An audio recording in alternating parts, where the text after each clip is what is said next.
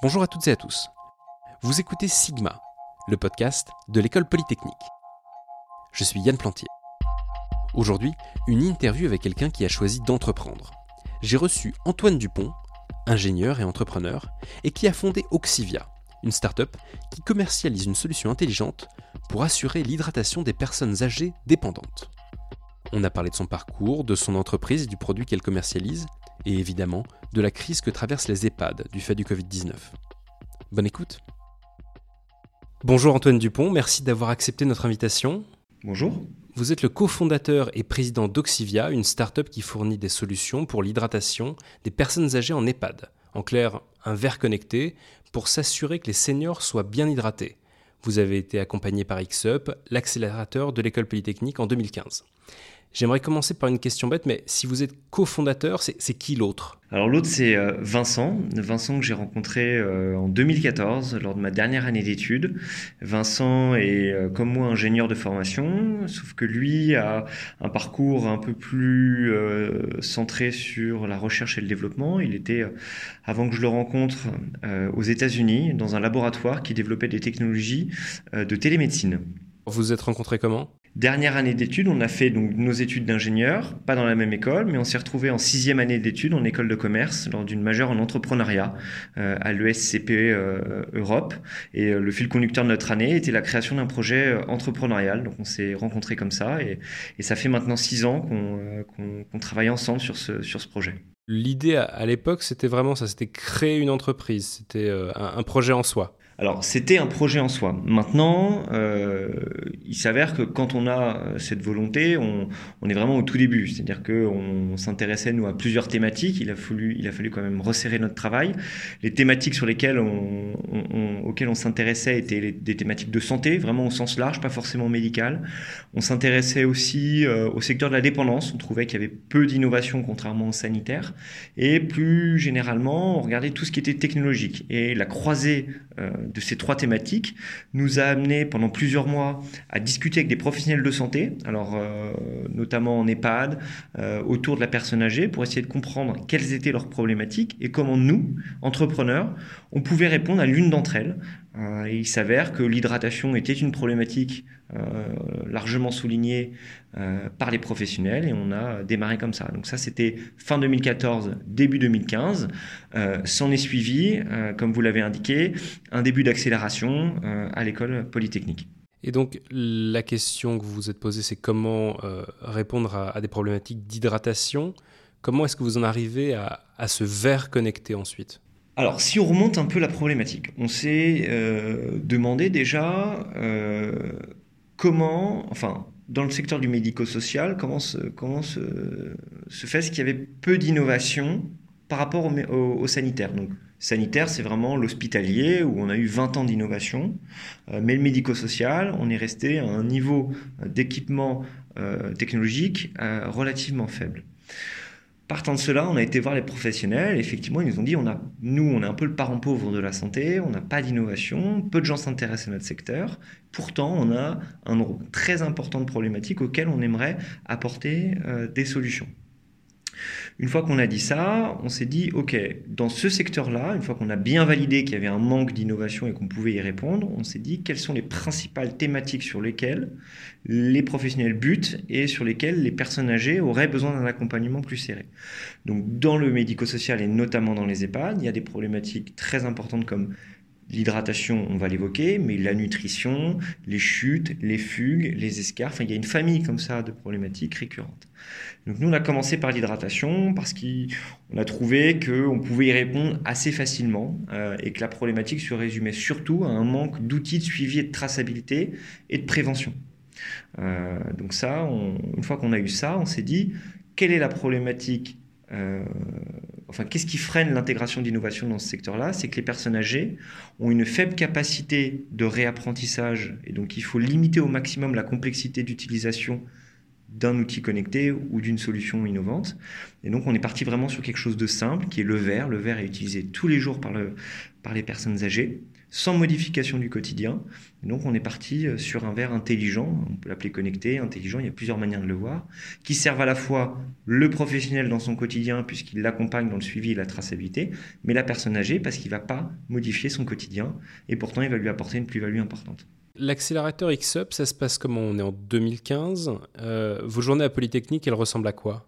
Ah, au début, 2015, faut savoir, quand on est arrivé, on faisait partie de la première promotion. Donc, euh, le X-Dry Innovation Center n'existait pas. On était à l'époque, pendant plusieurs mois, dans des préfabriqués euh, au, fond du campus de, Polytechnique. C'était assez sympa. On était, on était très peu. Hein. On était quatre sociétés, on devait être 8-9 euh, personnes maximum, avec un entrepreneur en résidence, euh, euh, et, on était au fond du campus. Donc on est resté comme ça trois mois, et on a intégré le X-Dry Innovation Center au bout de trois mois d'accélération. Donc là, tout a changé, on a eu des infrastructures extrêmement développées, on a eu un, un, Fab Lab avec plein de possibilités de prototypage. Donc vraiment, déjà, on a eu une fracture énorme au sein même de notre première accélération. On a senti comme ça des évolutions assez récurrentes euh, qui, sont, qui étaient vraiment euh, très louables. Ça s'est construit autour de vous c'est complètement construit autour de nous. Donc ça, c'était assez sympa de, voir l'évolution en un temps vraiment court. Hein. Je pense qu'en 12 mois, ça avait strictement rien à voir. C'était deux programmes complètement différents, même si les structures accompagnées étaient quasiment les mêmes et que le staff lui-même euh, est resté pérenne pendant, cette période de chamboulement. Au quotidien, c'était un entrepreneur en résidence avec lequel on avait des meetings toutes les semaines pour suivre notre plan de développement, pour nous aider à nous développer euh, d'une manière efficace en nous concentrant sur les problématiques réelles de notre quotidien sans éparpillement. C'était aussi des échanges réguliers avec les autres projets, puisque finalement, on a quand même des problématiques de développement qui sont similaires à la fois la recherche de fonds, à la fois la structuration interne, la structuration juridique, les enjeux commerciaux. Et c'est également des ateliers réguliers avec des, personnes extérieures euh, sur le business plan, sur la communication, le marketing, et aussi des rencontres régulières avec nos mentors.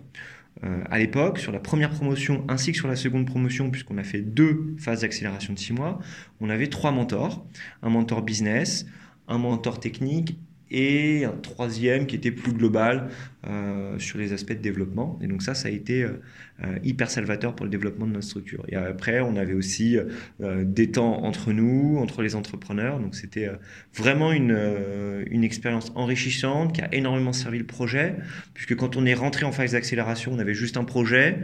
À peine prototypé, on était deux associés sans, sans structure créée. Et en sortant d'XUP, on avait levé de mémoire à peu près 300 euh, 000 euros. On avait une équipe de 5 personnes, une structure créée, un prototypage bien entamé. Enfin, c'était euh, vraiment. Euh, ça allait super vite en fait. Mais c'est finalement l'intérêt d'un accélérateur. Un accélérateur qui est bien structuré, il doit nous amener d'une phase A à une phase B. Et en amont de rentrer euh, dans le programme, il faut qu'on soit d'accord sur la phase B à laquelle on doit, vers laquelle on doit tendre. Et là, ça a été le cas. Donc, ça a été vraiment euh, très important dans la structuration de notre structure.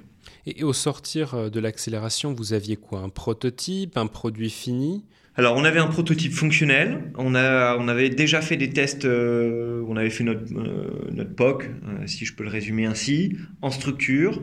et on rentrait dans une phase d'industrialisation de notre produit. On est rentré à XUP en avril 2015, on est sorti à peu près en mars 2016, et l'été 2016, on commençait la phase d'industrialisation de notre produit. Et ça se passe comment à ce moment-là, l'industrialisation? Vous, vous allez toquer dans des usines à travers le monde? Avant d'aller euh, taper à la porte d'usine, il faut qu'on établisse un cahier des charges. Quelles sont les complexités de notre produit? Euh, Donc nous, on avait euh, trois grandes complexités, trois grandes familles de, de problématiques. La première, c'était qu'il fallait que notre produit soit complètement étanche. Donc le waterproofing de notre produit était important puisque nos verres passent en machine à laver.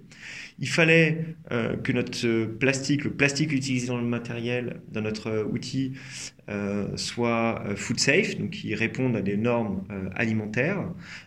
et on avait aussi toutes les problématiques de connectivité.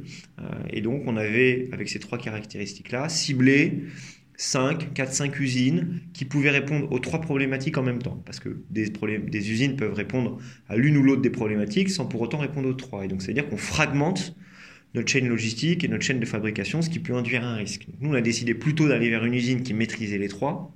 Et donc, on s'est tourné vers une usine euh, de fabrication à Shenzhen, en Chine. Et le produit fini, euh, il ressemble à quoi? Il fonctionne comment? Alors, si on, se concentre sur le verre connecté en tant que tel, c'est un verre qui fonctionne comme un verre normal. Il passe en machine à laver, il est résistant aux chutes, aux chocs. Il a une ergonomie adaptée pour faciliter sa préhension par des personnes qui ont des niveaux de dépendance élevés, c'est-à-dire des personnes qui ont du mal à saisir des objets. Donc c'est pour ça que l'ergonomie est assez évasée, enfin, le design est évasé vers le haut, plutôt resserré euh, vers le bas. On a aussi dans la partie basse euh, du verre un petit système lumineux qui va fonctionner comme une stimulation visuelle à l'hydratation qui permet en fait de rappeler à la personne âgée de s'hydrater en fonction de certains moments de la journée. C'est extrêmement nécessaire parce que quand on vieillit, quand on atteint des niveaux de dépendance élevés, euh, notamment dans les structures de type EHPAD, on a d'énormes troubles euh, de la soif, on n'a plus de sensation de soif, et donc il est important d'être stimulé. Et cette stimulation peut aussi redonner un peu d'autonomie à la personne qui euh, utilise notre produit. Les verres, quand ils captent de l'information, donc qui sont utilisés par les résidents d'un établissement, ils vont aussi reconnaître le résident qui les utilise, en fait, on a un petit système d'identification du résident qui fonctionne avec des médaillons de tour de cou, c'est-à-dire que quand on souhaite suivre l'hydratation d'un résident pendant un instant, un, moment euh, donné, pour des raisons, par exemple, je sais pas, j'ai un résident qui a une grippe, qui a une infection, qui a une gastro, qui a besoin donc d'un suivi hydrique euh, pendant un temps court, parce qu'il y a un risque important de déshydratation, on va lui mettre à disposition un petit médaillon de tour de cou. Donc c'est euh, un petit tag, ce qu'on peut appeler, qui marche avec une technologie de Bluetooth, qui est le seul élément rattaché au résident avec un numéro unique d'identification. Et donc le résident qui porte ce médaillon peut utiliser n'importe quel verre Oxivia dans la structure, le verre va automatiquement l'identifier. Une fois que toutes les, informations sont enregistrées par le verre, le verre les remonte automatiquement, sans intervention de professionnels, sur la plateforme, soit du, de l'établissement, soit à distance, voilà, en fonction des, cas d'usage. Et aujourd'hui, euh, Oxivia, en, chiffres, ça donne quoi? Vous avez euh, combien d'employés, de clients, de verres vendus? Alors, on est euh, à date 9 salariés à plein temps dans la structure. On équipe un peu plus de... Alors c'était euh, avant la, phase euh, de coronavirus, on était à peu près 100 euh, clients, donc structures clientes. donc c'est majoritairement des EHPAD chez nous. À peu près 90% de nos clients sont des, maisons de retraite. Pour un total compris entre 2500 et 2800 verres connectés diffusés en structure de santé. Et, les retours que vous avez de la part de ces clients, euh, que ce soit les, gens qui vivent en EHPAD ou les gens qui, qui euh, gèrent hein, les établissements, ils, sont de quel ordre? Bah, Les professionnels, eux, ça les aide dans leur quotidien. Il faut savoir qu'aujourd'hui, quasiment tous les établissements de type EHPAD ont des fiches de suivi hydrique. C'est-à-dire que quand ils doivent suivre euh, l'hydratation d'un résident, ils doivent le suivre avec une fiche papier et toute la journée, ils doivent noter l'ensemble des prises hydriques du résident, puis les remonter dans un logiciel de santé. Donc ça, c'est très chronophage, c'est peu fiable parce qu'il faut être toujours derrière le résident et c'est euh, finalement peu fait parce que quand on est sur le terrain, il y a énormément de problématiques euh, et de contraintes qui rendent difficile un suivi pérenne. Donc nous, et c'est là que, que, les professionnels sont contents d'avoir notre service, ils ont un outil qui est plus fiable, moins dépendant de l'usage, enfin moins dépendant des professionnels et des aléas du terrain, et aussi moins chronophage et plus pérenne. Donc ça, c'est très important pour les professionnels d'une part. Pour les gérants de structures d'établissements, eux, ça leur permet d'avoir, parce qu'ils dépendent des autorités de tutelle, notamment des agences régionales de santé, ça leur permet de répondre à un cahier des charges euh, de qualité, euh, de prise en charge des personnes dépendantes. Et après, pour les résidents, ça les stimule, ça améliore la prévention de la déshydratation et ça rassure aussi les familles beaucoup de familles derrière qui sont inquiètes, et on le voit notamment dans l'actualité, qui sont inquiètes de la manière dont sont pris en charge les personnes âgées dans ces structures. Et donc, elles, ça, ça les rassure, ça montre que l'établissement met en place les moyens nécessaires à la prise en charge de qualité de leurs parents. Mais votre verre connecté euh, par rapport euh, à un infirmier ou une infirmière qui travaillerait en EHPAD, euh, l'infirmier peut vérifier que euh, le, résident n'a pas euh, mis son verre d'eau dans la plante verte. Comment, comment vous faites, vous, avec votre verre connecté, si on n'est plus là pour regarder? Nos, nos verres font de la distinction de but non but, c'est-à-dire qu'un verre qui va être tomber, renverser, vider, intentionnellement ou non, ne sera, en tout cas ce qu'il en sort, ne sera pas comptabilisé comme étant une prise hydrique effective du résident. Nous ne comptabilisons que les prises réelles, hydriques, effectuées par le résident, avec une fiabilité proche maintenant euh, de 100%. Et ce qui donne de la fiabilité, et je parlais de fiabilité tout à l'heure, c'est extrêmement important. Euh, et donc ça, ça c'est aussi un élément de réassurance euh, pour les professionnels dans l'utilisation de notre service. Vous parliez à l'instant du fait qu'il y avait eu cette période de coronavirus.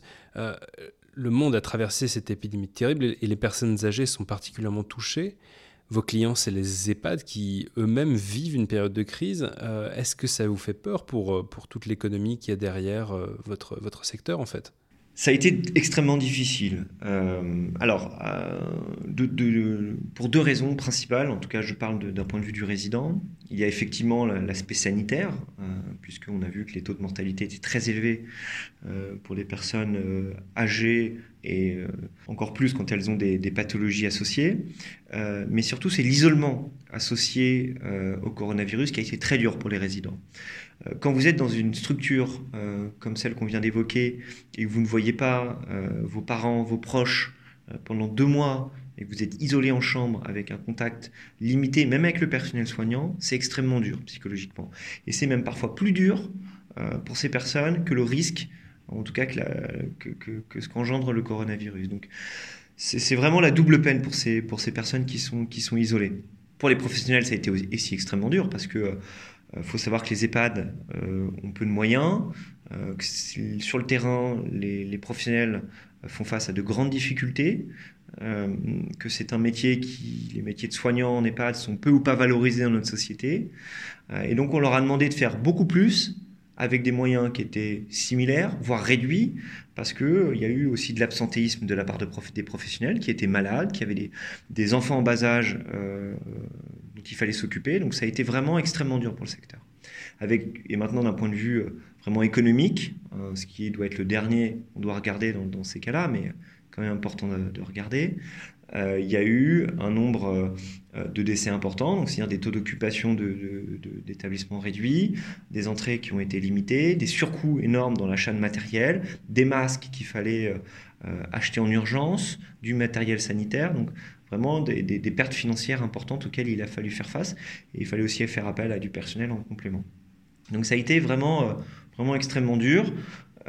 J'espère que le, secteur se, se relèvera. Euh, et qui sera accompagné euh, dans, son, dans, sa, dans, sa, dans sa remise en forme et que, et que surtout on, ne verra pas que euh, une, remise, une remise en état, mais vraiment on verra plus loin et qu'on essaiera de voir comment améliorer de manière beaucoup plus pérenne le secteur en revalorisant les métiers, en apportant les moyens nécessaires aux établissements pour s'équiper de solutions, alors innovantes ou non, hein, mais de s'équiper de matériel de qualité, avec du personnel de qualité formé, euh, pour accompagner euh, la, dépendance, nos parents, nos, grands-parents qui, euh, qui seront de plus en plus nombreux et qui, et qui, et qui ont besoin d'être accompagnés dans une société intergénérationnelle vers laquelle on doit tendre. Est-ce que vous pensez sortir d'autres produits aujourd'hui, d'autres services, ou même simplement peut-être distribuer votre produit au-delà des EHPAD? On est de plus en plus sollicité par, par les EHPAD, notamment alors, depuis le déconfinement, on a un énorme regain d'intérêt pour notre, notre, pour notre service. Euh, donc ça, c'est le premier axe sur lequel on continue de travailler. Alors, jusqu'à présent, on vendait beaucoup en direct. Aujourd'hui, on travaille de plus en plus avec des distributeurs euh, pour avoir euh, une présence territoriale beaucoup plus grande. On travaille aussi sur l'aspect, on réfléchit en tout cas à ouvrir notre service au grand public. On a énormément de demandes de particuliers. Alors des particuliers qui souhaitent utiliser notre service euh, pour, leurs parents, euh, isolés ou non, mais aussi pour des personnes qui ont des pathologies, pas forcément des personnes âgées, on a des personnes jeunes qui ont des pathologies qui nécessitent un suivi d'hydratation euh, précis à domicile. Donc ils, essayent de faire appel à nous. Malheureusement, on n'a pas de solution à leur offrir aujourd'hui, mais c'est une opportunité. Et dans un temps un peu plus long, bien évidemment qu'il faudra qu'on s'intéresse il faudra qu'on s'intéresse à d'autres, services, mais euh, pas tout de suite en tout cas. Est-ce que ça peut être quoi un développement à l'étranger par exemple? Parce qu'un verre connecté finalement, que ce soit en France ou en Angleterre, j'imagine que ça peut fonctionner de la même manière bah, effectivement, l'international passera par les distributeurs plutôt qu'en propre. Euh, ça, c'est vraiment un axe sur le service actuel. Mais il y a aussi potentiellement d'autres services à plus long terme. Euh, j'évoquais euh, au début de cet entretien l'ensemble des problématiques auxquelles doivent faire face les, personnes âgées.